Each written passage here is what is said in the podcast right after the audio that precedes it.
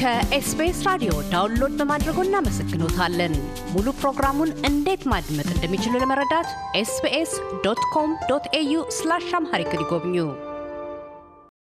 በሌላኛ መጠሪያ ስማቸው ፎርማጆ በሚል የሚታወቁት የሶማሊያ ፕሬዚደንት ሞሐመድ አብዱላሂ መሐመድ የስልጣን ዘመናቸውን በሁለት ዓመታት ማራዘም ከጠቅላይ ሚኒስትር ሞሐመድ ሁሴን ሮብሌ ጋር ለፍጥጫ ዳርጓቸዋል። ይህም በአንድ በኩል የባህር ውንብድና ሰፍኖባት የተፈጥሮ ድርቅ ተከስቶባትና በሽብር ጥቃቶች ሕይወት እየተቀጠፈባት ላለችው ሶማሊያ መናወጥ በሳት ላይ የተርከፈከፈ ፖለቲካዊ ቤንዚን ሆኗል።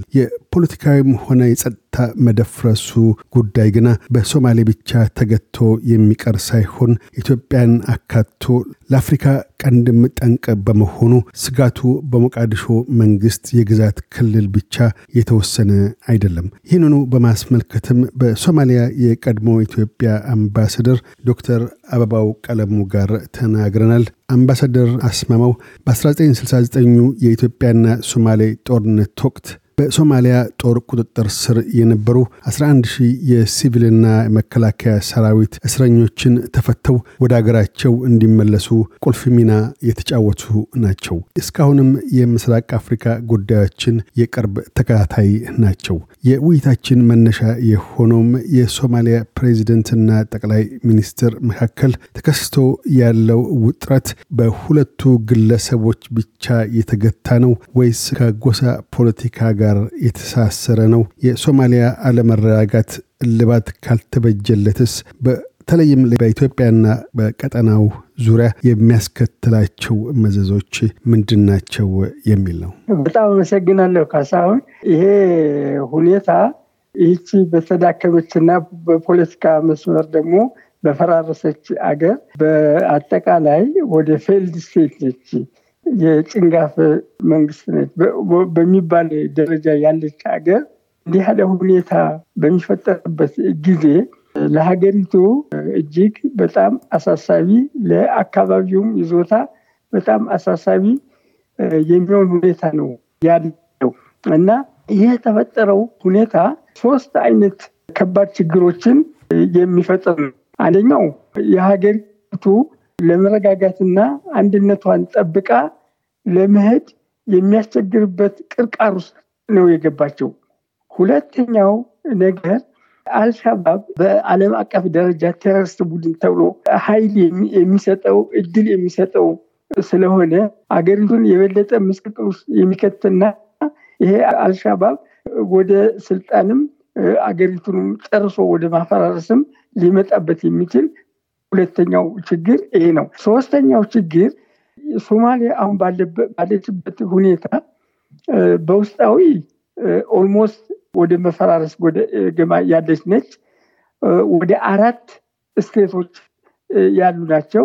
የሶማሌላንድ፣ የፑንትላንድ እና ሸበሌላንድ የሚባሉት ተገነጣጥለው የራሳችንን መንግስት እናቋቁማለን ብለው ያሉበት ሁኔታ ነው ያለው። ይህንን የሚያባበስ ይሆናል። በአካባቢው ደግሞ ከኬንያ ጋራ በዚህ በወሰን ጉዳይና በኢንዲያን ኦሽን ላይ በተገኘው የነዳጅና የጋዝ ሀብት መሰረት በይገባኛል ሁኔታ ከፍተኛ ውጥረት ያሉበት ስለሆነ ይህንን ውጥረት የሚያባበስና ሪጅኑን የሚያዳክም ይሆናል። ለኢትዮጵያም አሳሳቢ ነገር ይሆናል። የአልሻባብ ጉዳይና የቴሮሪስት ቡድኖች እንደገና እየተደራጁ ሊመጡ ይችላሉ። ሁኔታውን የሶማሌ ችግር ብቻ ብለን ሳናይ ጠቅላላ የሪጅኑም ችግር ሆኖ የሚመጣበት ጊዜ ስለሆነ ይሄ የጠቅላይ ሚኒስትሩና የፕሬዚዳንቱ ሽኩቻ በእነሱ ብቻ ያበቃ አይደለም። ይህ ከጎሳ ጋር የተያያዘ ነው። ጠቅላይ ሚኒስትሩ ወደዚ የመጀርቲን ጎሳ ነው። እኛ ሌላው ደግሞ በሌላ ጎሳ ውስጥ ያሉ ናቸው። የጎሳ ችግር የጎሳ ግጭት የሚፈጠርና በጎሳ መንፈስ ላይ በጎሳ አስተሳሰብ ላይ ተመስርቶ የሚካሄድ ነገር ነው የሁለቱ ብቻ እንዳልሆነ ማወቅ ያስፈልጋል ነው። አሁን እንዳነሱት ሶማሌ ብቻ የሚወሰን ሳይሆን የአካባቢውንም ሰላም እና መራጋት እንደሚያደፈርስ እና መዘዞችም እንዳሉ ገልጸዋል። በተለይ ያ ለኢትዮጵያ ምን ማለት ነው? ምን አይነት መዘዞች ያስከትላሉ? የሶማሌ ያለመረጋጋት ኢትዮጵያን በተመለከተ በጣም ጥሩ ጥያቄ ነው። ይህንን ጠቅላይ ሚኒስትር አብይ ወደ ስልጣን ከመጡ በኋላ አንዱ ትልቅ ስራ ከሰሯቸው አንዱ ስራ የሰሩት የሶማሌንና የኤርትራን የጅቡቲን የኬንያን የደቡብ ሱዳንን ግንኙነቶች በኢትዮጵያ ማዕከልነት ማድረግ ይቻል ይመስለኛል። በማቀራረብና የአንድነት መንፈስ በመፍጠር በኩል ሰላም የመፍጠር በኩል ትልቅ ፋይዳ ያለው ስራ እንቅስቃሴ ነበር።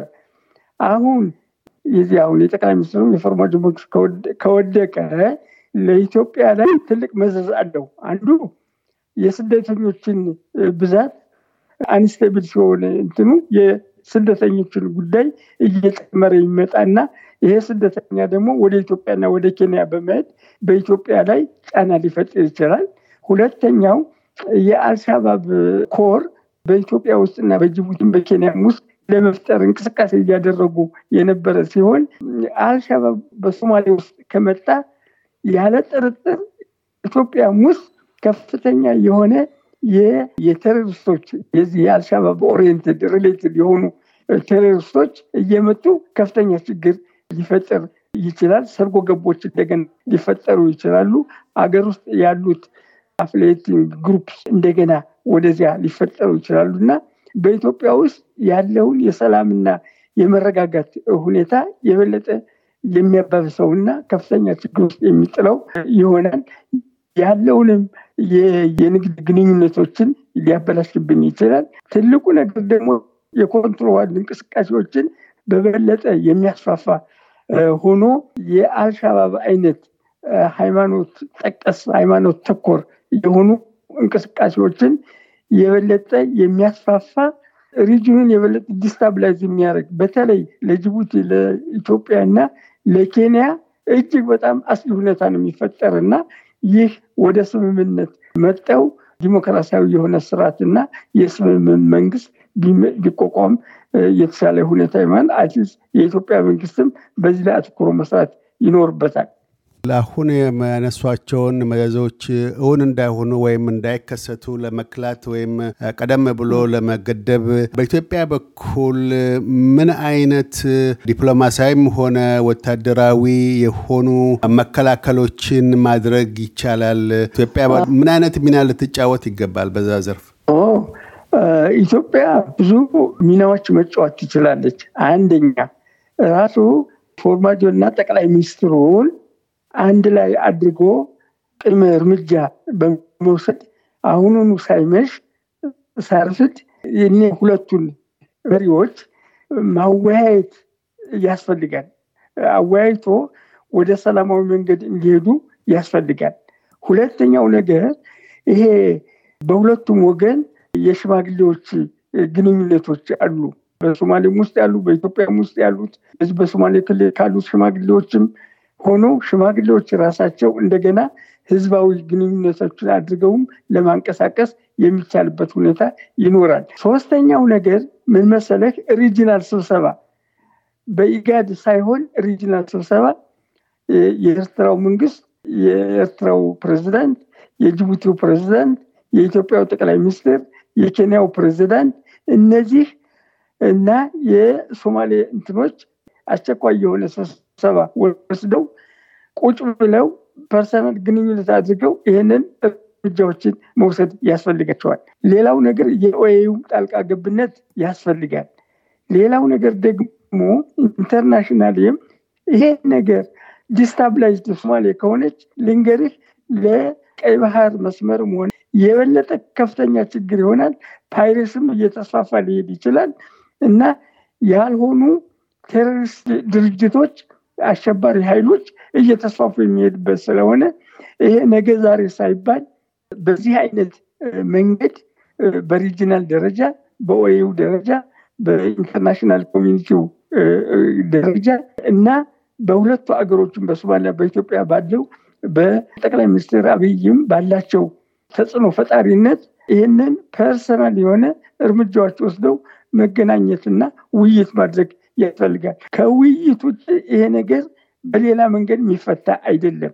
ሌላው እኔ እንደሚመስለኝ already የሰላም አስከባሪ ኃይል AMISOM የሚባለው የሰላም አስከባሪ ኃይል በአብዛኛው የኢትዮጵያ ወታደር ያለበት ሶማሌ ውስጥ አለ እና የውስጥ እንቅስቃሴውን እንዳይበላሽ የአልሸባብም ወደ ስልጣን የመምጣት እድሉ የተቃረበ እንዳይሆን ይሄ አኒሰም የተባለው የሰላም አስከባሪ ኃይል በግድ እርምጃዎችን አልሸባብ ላይ በመውሰድ ወደ ስልጣን እንዳይመጣ ማዳከም ይኖርበታል ብዬ አስባለሁ። እስካሁን ድረስ በጥያቄ ላይ ተንጠልጥሎ ያለው ጉዳይ ቢኖር የሰሜን ሶማሌላንድ ጉዳይ ነው። ሰሜን ሶማሌላንድ በአፍሪካ አንድነት ድርጅትም ሆነ በተባበሩት መንግስታት ድርጅት እስካሁን እውቅና አላገኘም።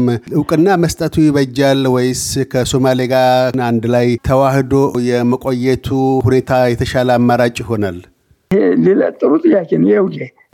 ይሄ ነገር ራሱ አሁን ሶማሌላንድ ከሌላው ሶማሌ በተሻለ ሁኔታ ያለች ነች። ዲሞክራቲክ የሆነ organization አላት። leadership ኡ በጣም የተጠናከረ ነው። ሰላምና መረጋጋት አለ። የልማት ሁኔታዎች በሚገባ እየሰሩ ናቸው። የበርበራ ወደብ ጥሩ የ international ግንኙነት እየፈጠረና ጥሩ ቢዝነስ የሚፈጥር ነው። ለወደፊት እንዲያውም አንዱ አማራጭ ጥሩ የፖርት መገልገያ የወደብ መገልገያ ለኢትዮጵያ ተብሎ የተቀመጠም እሱ ነው። ስለዚህ አሁን ሶማሌላንድ ወደ ሶማሌ ሄዳ የመቀላቀል ምንም የሚያጓጓ ነገር የለም። ይሄ ሁለቱን ሀገር የሶማሌን አንድነት ለመፍጠር ከተፈለገ ዋናው ቁልፉ ነገር የሶማሌ ማዕከላዊ መንግስት የተጠናከረ የተደራጀ ሰላም የተጠበቀ መረጋጋት ያለ ሁኔታ መሆን አለበት። ይህ የኢንተርናሽናል እውቅና ማግኘትና አለማግኘት ጉዳይ አይደለም። የሰላምና የመረጋጋት ጥያቄ ነው።